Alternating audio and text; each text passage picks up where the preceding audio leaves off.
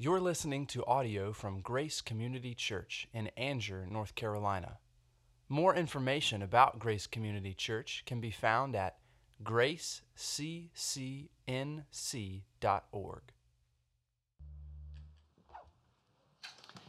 You may be seated. Welcome to Grace Community Church this Sunday morning. As you may have noticed, it's a pretty exciting day for us. Our children have been enjoying three days of teaching and singing and playing around the shipwreck that you see here. In fact, there seem to have been a lot of shipwrecks around the area based on the signs I'm seeing. So instead of a sharknado, it was like a pirate shipnado hit Wake and Harnett counties. And so we invite all of you to stay uh, and continue to celebrate with us after church today as well. Um, there is a party taking shape out back, like kids were continually cracking the window to peek back there. Um, there'll be plenty of water and lunch provided.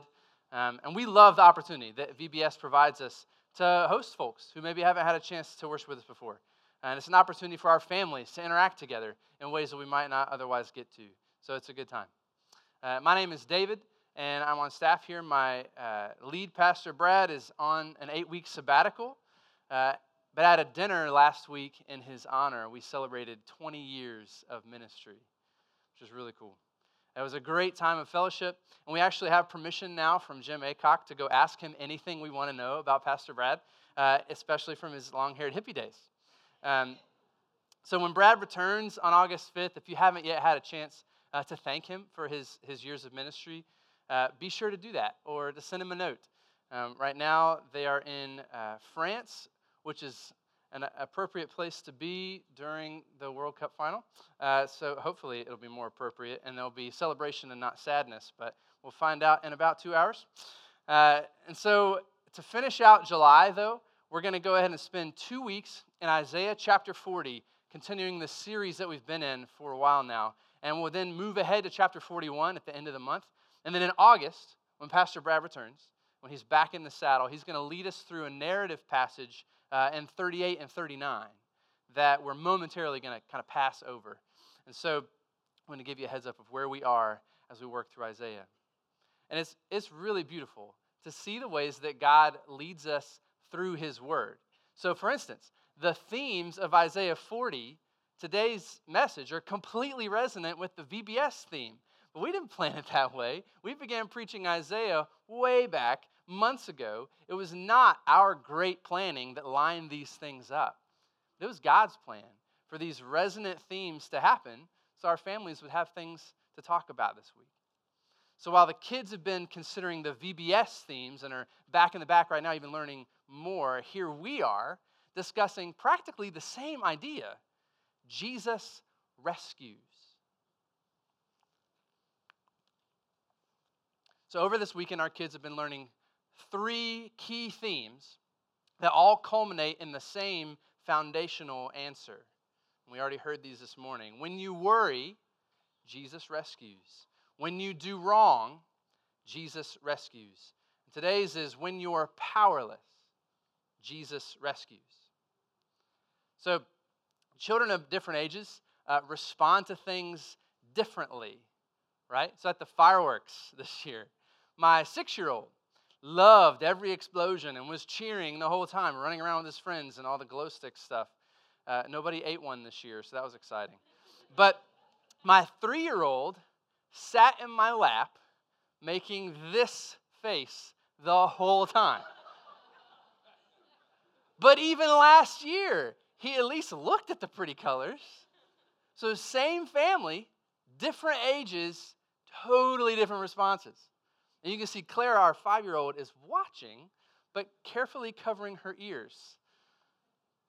And then when my youngest Jesse was, was two, he would fearlessly jump into our pool, even without his swimmer on, which totally stressed me out. But this summer, as a three year old, he won't jump in unless we give him the incentive of a cookie. Same kid, different age, completely different reaction. And it's not just the kids of different ages, though. These themes will hit us, the adults, and our children in, in different ways. So when you worry, Jesus rescues. Now, that word has a huge range of meaning. I mean, what do my children possibly have to worry about? Whether they'll get their homework done, whether they'll go to the pool or not? Actually, no. There are some real, intense anxieties that our kids go through, that our children experience and process that we've just forgotten about what we need to remind them of, what they need to hear, and they've heard this week, is that Jesus is able to rescue us from all worries. But for us, you know, for the old people, what do we have to worry about? Oh, just the power, the water, the food, the health care, the mortgage, the rent, maybe the nuances of a relationship or a marriage, or the drama of you know, your job or vocation, and sometimes we worry about uh, who's going to score first in the World Cup final that starts in 15 minutes, or how hot it's going to be today, or insert your worry here. But seriously, if somebody scores, you have permission to interrupt my sermon and, and let me know. Uh, with our VBS themes, we have different ages, a whole span of age range of kids that were in here. Uh, but we have different reactions but they all have the same answer. The same response from the God who created all of us. When you worry, Jesus rescues. So cast your cares on him, for he cares for you. And then who of you, by worrying, adds anything to your life other than stress or pain? Psalm 34 19 reminds us that though our afflictions are many, God delivers us from them all. Our kids have also been learning when you do wrong, Jesus rescues. So, different age, different responses. Uh, you know, the wrong that our kids are up to, my kids especially daily, is maybe you know, disobeying a parent, lying to a sibling, a friend, or, or parent. Uh, certainly, these are significant things, and they're evidence of our sinful hearts.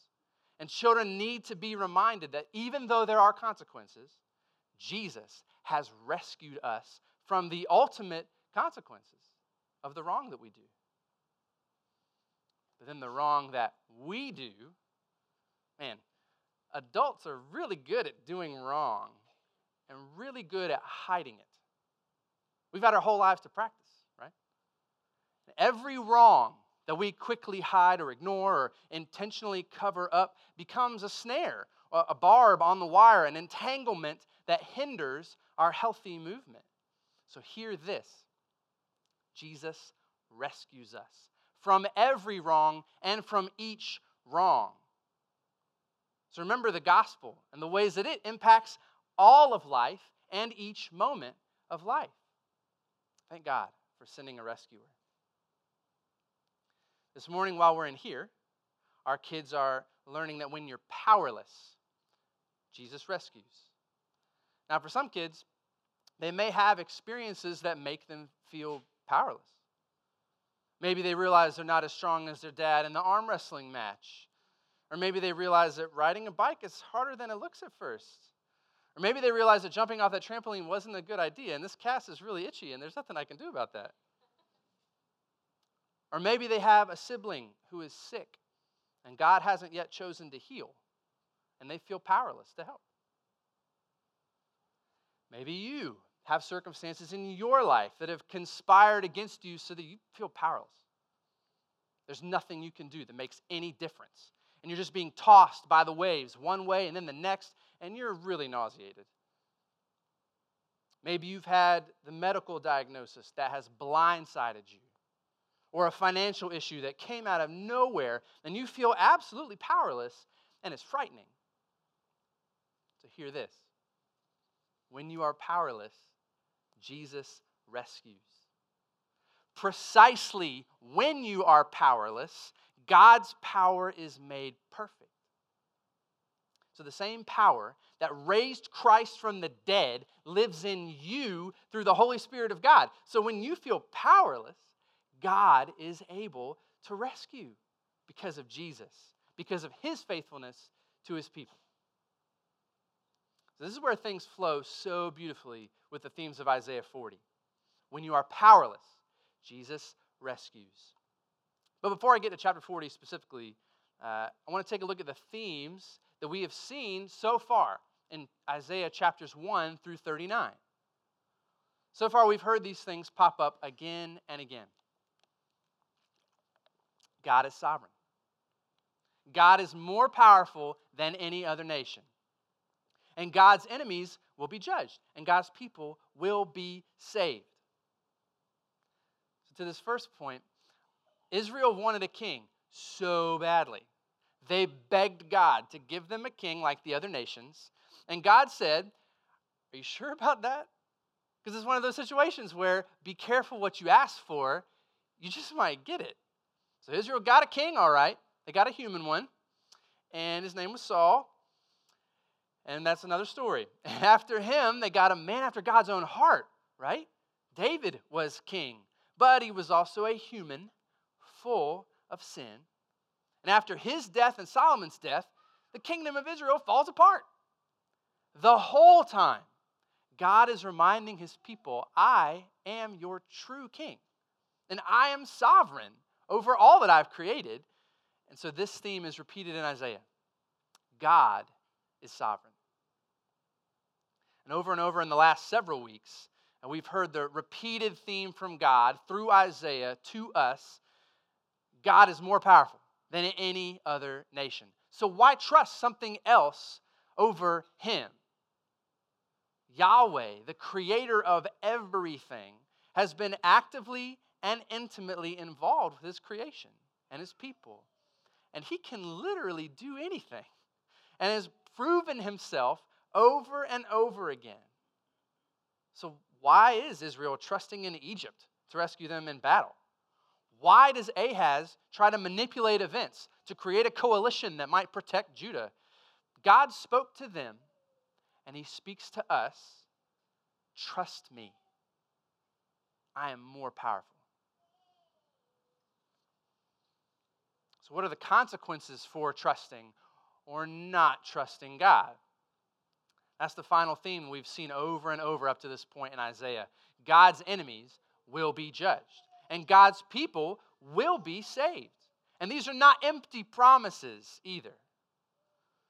So, my youngest, who is three, when he's playing, he'll often you know, parrot things he's heard off Netflix or even from me. And, and, and to his brother, he'll say something like, I'm going to get you, when ultimately he won't. Judah is twice his size, so it's literally an empty promise, an empty threat. He's just playing semantic games, right?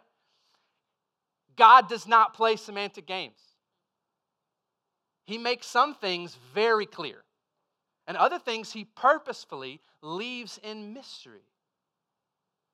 But God has made it very clear that his enemies, who may seem to be flourishing right now, or may seem to have everything they want right now, they will be judged. And we get glimpses of this in the Isaiah text when we find that Assyria, who is flaunting their power and mocking God's people, is completely destroyed by Babylon within two generations, utterly wiped out. And God's people, they know that God's promises to save are true. He proved it in the Exodus, He proved it against Assyria. And as we move to chapters 40 and beyond, He will prove it again against Babylonian captivity as well. So here's what's happened as the narrative sections have unfolded here in Isaiah. You know, through chapters 1 through 39, the people of the southern kingdom of Israel, which is called Judah, they've dealt with the threat of Assyria. God has spoken words to Judah through the prophet Isaiah. God has spoken words to the nations around Judah through Isaiah, and God has spoken specifically to Ahaz and Hezekiah, the kings of Judah during this time. Isaiah chapters 1 through 39 has this geographic makeup in the backdrop, and it takes place in 740 to about 690 BC, based on the historical reference points that Isaiah gives us that connect us to the historical records in the ancient Near East and that intertwine with the book of Kings and the books of Chronicles in the Old Testament. But the text of Isaiah 40 and beyond is a different kind of prophecy for Isaiah. In 130 in 1 through 39, he's been forthtelling. He's telling it like it is on God's behalf. He's firmly rebuking, he's encouraging, he's delivering God's message for his people at that time with glimpses of prophetic words that also apply to the far future. But the text of 40 through 66 is foretelling. Isaiah is speaking to the children of God in the near future, telling them things that are going to happen and things that they're going to need to remember. So, the content of Isaiah 40 through 66 is intended to address events that take place on or after 586 to the 530s BC. And that's a significant jump that we want to note. Although, as we read through the text, it flows pretty smoothly, right from 39 to 40 and beyond. So, since we believe that God is a God who speaks authoritatively through his servants, the prophets, we recognize that the book of Isaiah, even with its huge time span, is written by one prophet who spoke both for his generation and generations to come. Not only Isaiah, but all the prophets of the Old Testament were speaking God's words to the first listeners and to us. Both forthtelling and foretelling, according to God's plan for revealing himself to us. So, here in chapters 40 through 66 of Isaiah, there are a couple themes that are helpful to keep in mind as we move forward. This section of text deals with the reality of Babylon. As you can see, the colors have changed, the, the borders have shifted. Some people have been eliminated from history, particularly the Assyrians. And instead, Babylon is the ruling power. So, for the people of Judah after 586 BC, Babylon is it. They forcibly conquered Jerusalem, which Assyria couldn't even do. And they even forcibly brought many Israelites back to Babylon, you know, across that desert. So you may recall this. Think about the book of Daniel that gives some personal stories that happened during this time.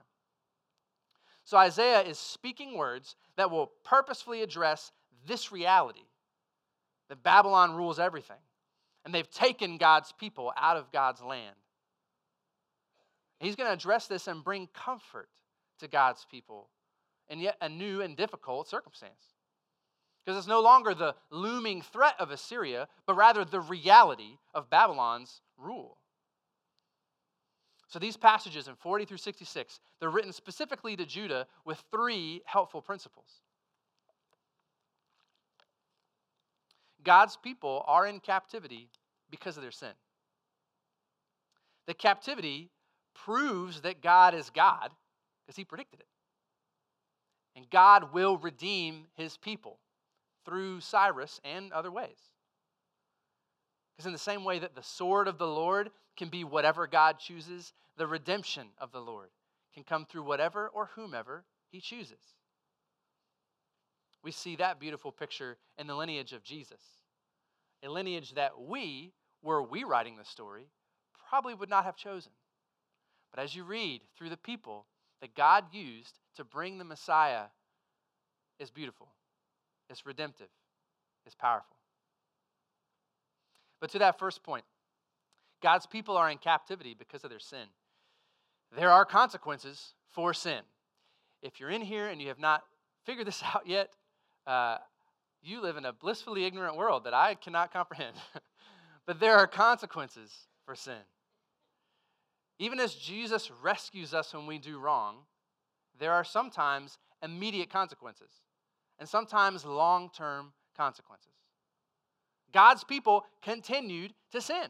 And the consequence was being literally taken captive by Babylon, just as their sin had figuratively been holding them captive for generations. Captivity was a consequence of their sin. The captivity that happened in 586 and following proves that what God said has and will come to pass. He told them this would happen, and indeed it happened. So at Mi Casita, they always tell me, don't touch that plate, sir, when they set down the burrito with their gloved hand. And I touch it, and it hurts. when I told my kids, they're a recurring illustration on VBS Day, clearly. Uh, when I told my kids, if you throw something at your brother, you will be disciplined, and they throw it, And then there's crying like they never had any idea I said anything prophetic over them. What God has said will come to pass. It has come to pass. It's going to come to pass. So the captivity of his people proves that he's God. And the last principle for this huge section of Isaiah is this God will redeem his people. He's promised to. It's similar to the previous principle. God's faithful to do what he said. And, and he made a promise to Adam, to Noah, to Abraham, to Isaac, to Jacob, to David. There will be a Messiah. And eventually, all things will be made new. So, God will indeed redeem his people. And although we have no idea of how we would do things, God's ways are not our ways. And as we'll see soon, God chooses to use Cyrus of Persia to subdue Babylon and bring his people back home. Not the promised Messiah, not yet. Even though this return of God's people to the lands of Israel and Judah would be almost as formative as the Passover and Exodus, it was not yet time for the Messiah. Instead, God's sword would take the shape of a powerful general able to sweep over the same lands that were once Assyria and then Babylon and later Persia. So, as we catch up now with our text, if you would stand together with me as I read from Isaiah chapter 40, verses 1 through 5.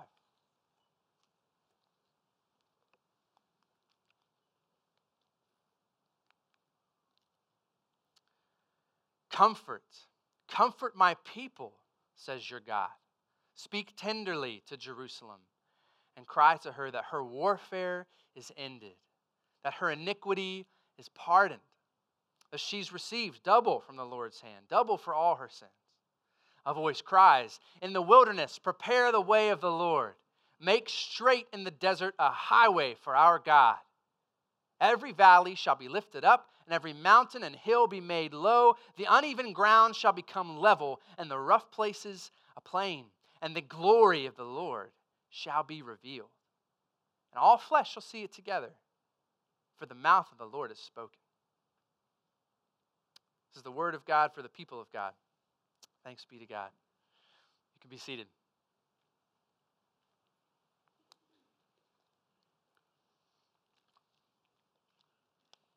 So God knew that the people of Judah would be overwhelmed when Assyria was finally defeated, overwhelmed with joy and probably Schadenfreude.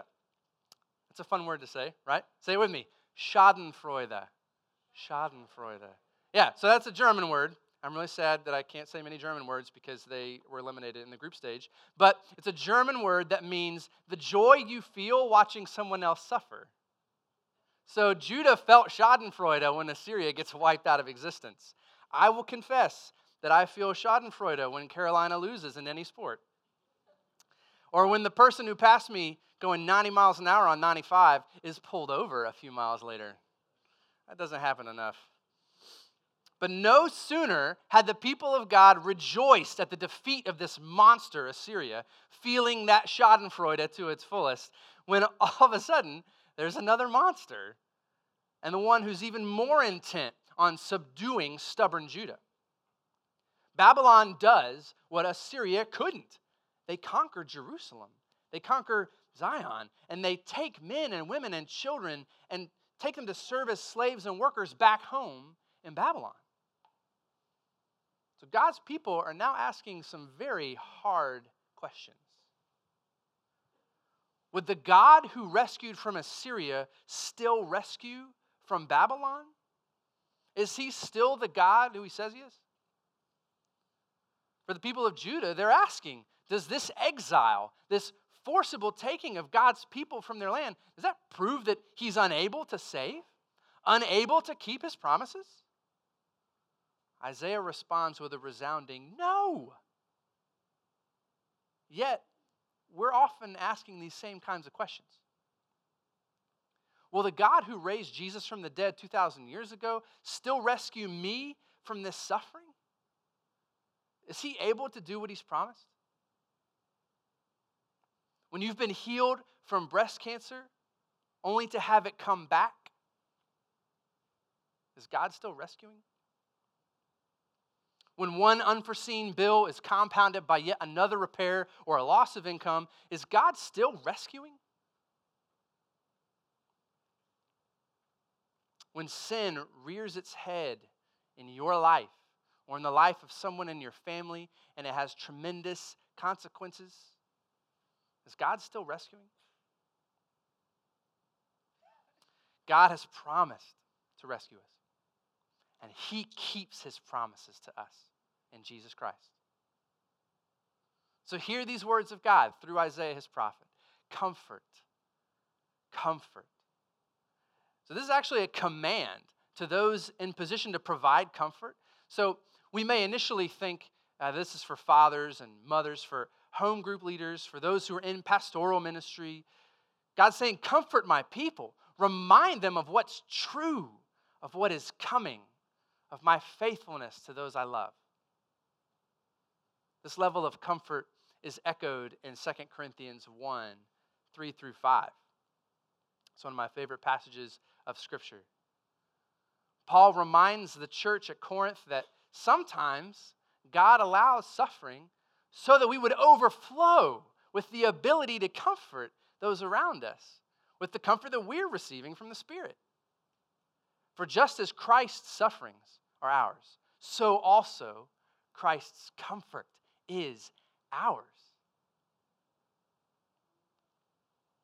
The verb in the original Hebrew is actually a plural imperative. We don't get this when we read it in English, but it's a plural imperative. It's comfort all of you because all of us have the ministry of reconciliation, right? We know this again from Paul's words in the New Testament. All of us who are members of the body of Christ have the ministry of reconciliation. So, in a way, God desires for all of us, as a priesthood of believers, to comfort one another, to remind each other of the gospel every chance we get because we need to hear it.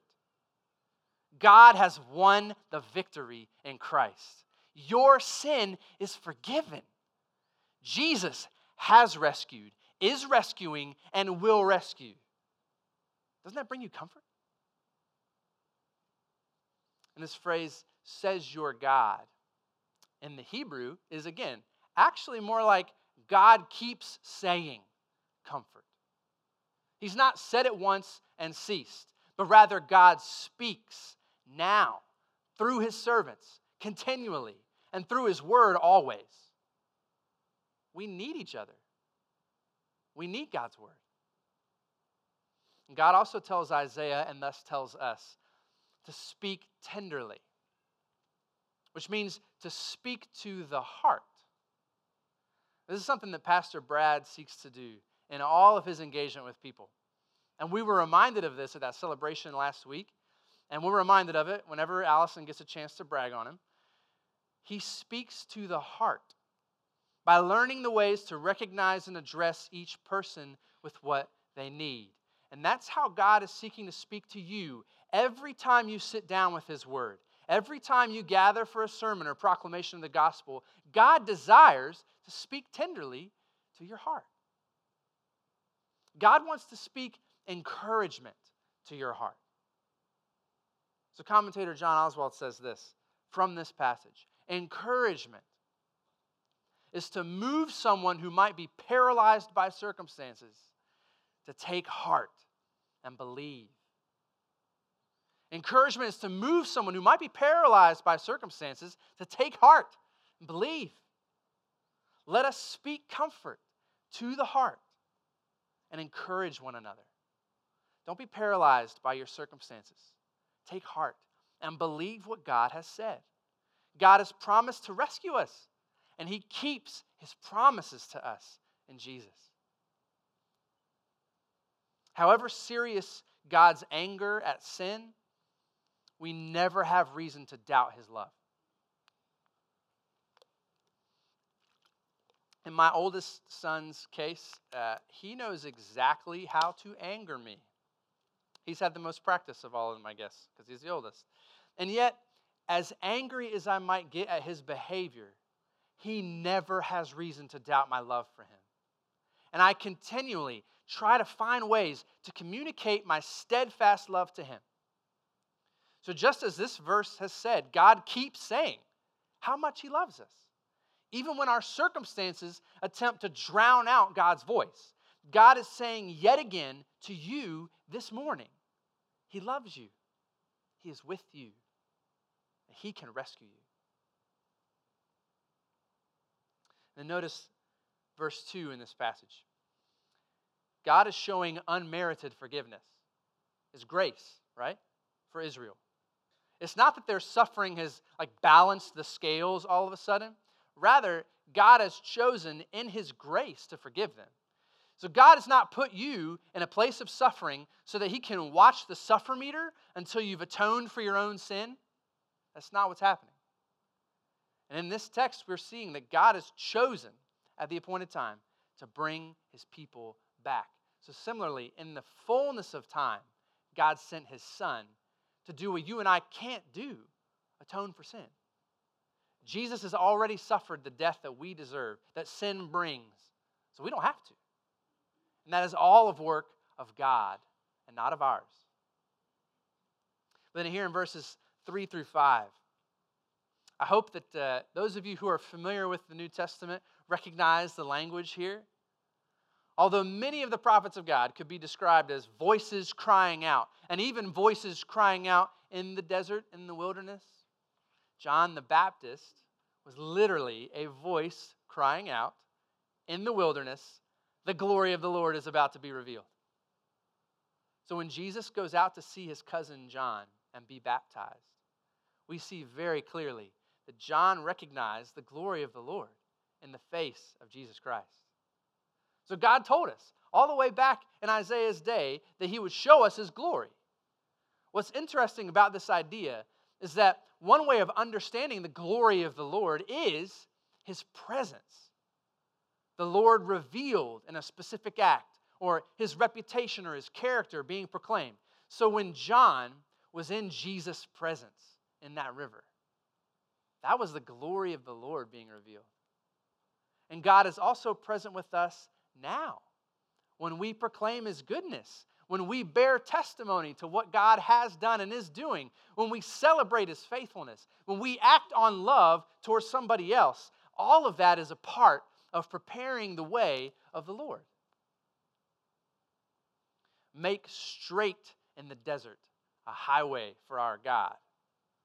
So we talked about this a little bit when I preached two weeks ago, right?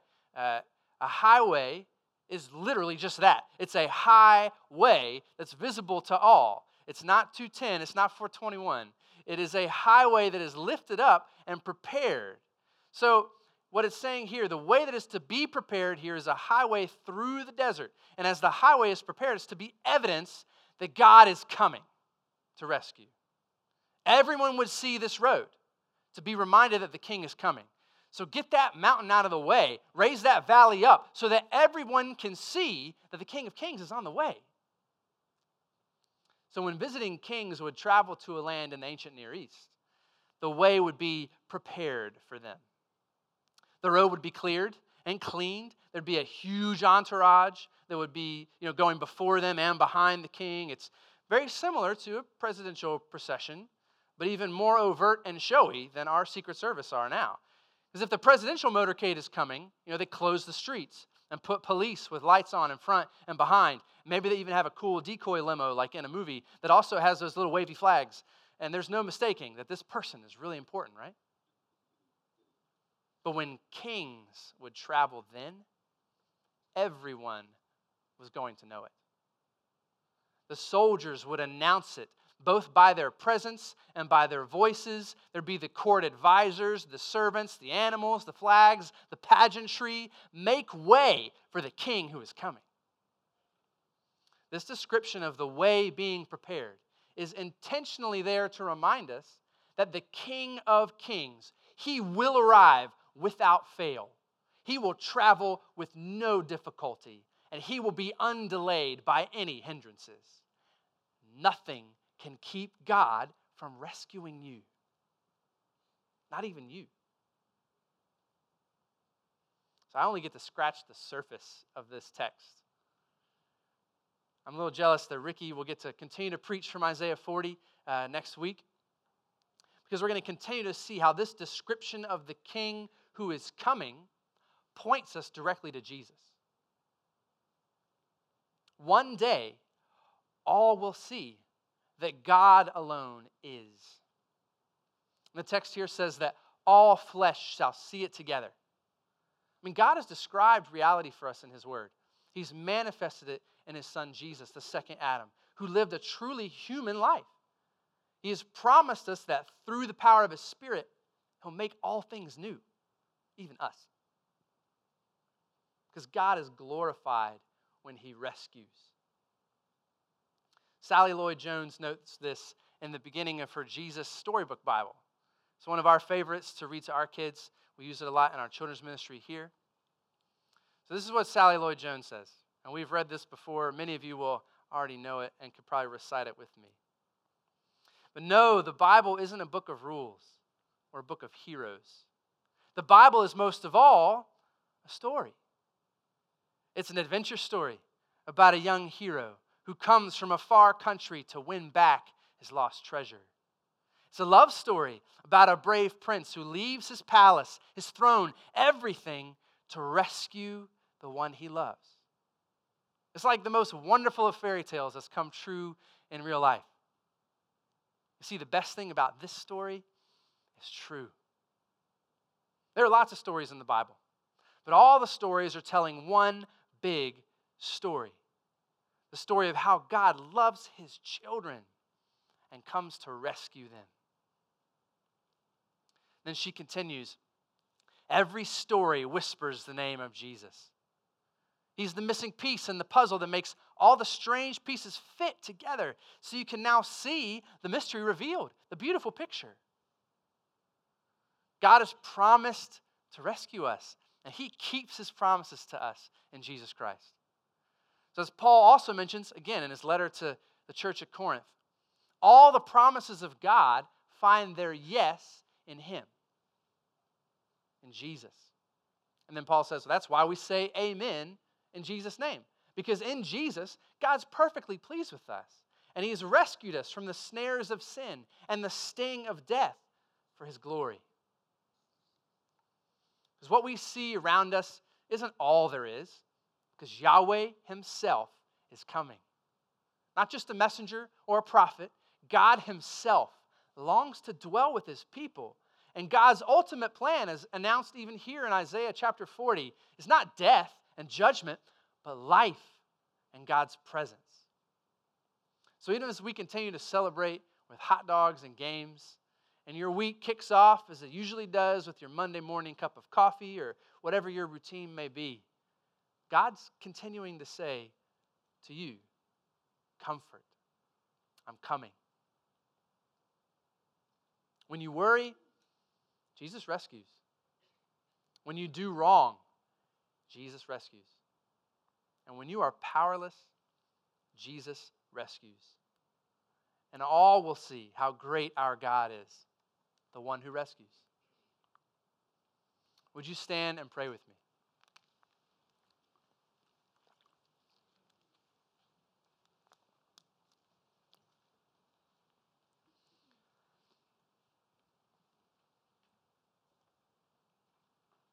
God, we thank you for your word. We pray that you would give us ears to hear and eyes to see beyond just this morning as we've gathered together, but throughout the rest of the day as we continue to worship through fun, and as we worship through our week in the ways that we love our families, love our coworkers, and love our neighbors, and in the ways that we are good neighbors to those around us. We thank you for the testimonies that our children have already borne to us singing the songs, singing with those smiles and the light in their eyes of the gospel that they've heard. I pray that many would see and fear and put their trust in the Lord because you are sovereign and you have told us that you will rescue. We pray that as we continue to respond in song, that you would be glorified because you are great and greatly to be praised. And it's in the name of Jesus that we pray. Amen. Thank you for listening to audio from Grace Community Church, located in North Carolina. Feel free to make copies of this audio content to share with others, but please do not charge for those copies or alter the content in any way without permission. For more information about Grace Community Church, go to graceccnc.org.